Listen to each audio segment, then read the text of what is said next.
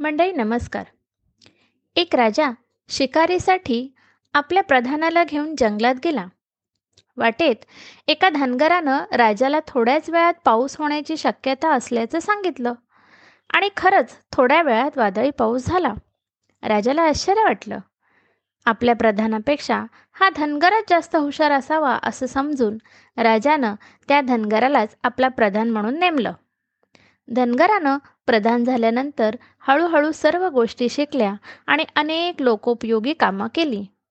धनगराच्या या यशामुळे अनेक मंत्री त्याचा द्वेष करू लागली. ते सर्व त्याची एखादी चूक काढण्यासाठी त्याच्यावर पाळत ठेवू लागली. तेव्हा त्यांच्या असं लक्षात आलं की हा नवीन प्रधान रोज सकाळी एका खोलीत जायचा दरवाजा बंद करायचा आणि अर्ध्या तासाने बाहेर यायचा. राजाला हे कळलं तेव्हा राजानं धनगराला विचारणा केली आणि धनगर म्हणाला महाराज मी रोज एक साधना करत असतो आणि या साधनेच्या जोरावरच मी या पदावर आज टिकून आहे. पण इतर मंडळींनी तो नेमकं काय करतो हे बघण्याचं ठरवलं. सकाळी काही मंत्री छतावर चढली आणि एका झरोक्यातनं पाहू लागली. खोलीत बघू लागली. तशी खोली रिकामीच होती. फक्त एक मोठा आरसा त्या खोलीत टांगलेला होता. रोजच्याप्रमाणे प्रधान आत आला त्यानं दरवाजा बंद केला आणि वेषांतर करण्यास सुरुवात केली. प्रधानाची उंची वस्त्र काढून त्याने त्याची जुनी फाटकी धनगराची वस्त्र पर परिधान केली.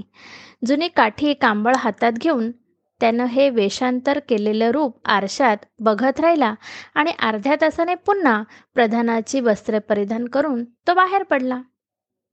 आता राजाच्या कानावर हाही प्रकार गेला. तेव्हा राजानं त्याला कुतूहलानं विचारलं. तेव्हा प्रधान म्हणाला महाराज मी मूळ एक साधा धनगर होतो.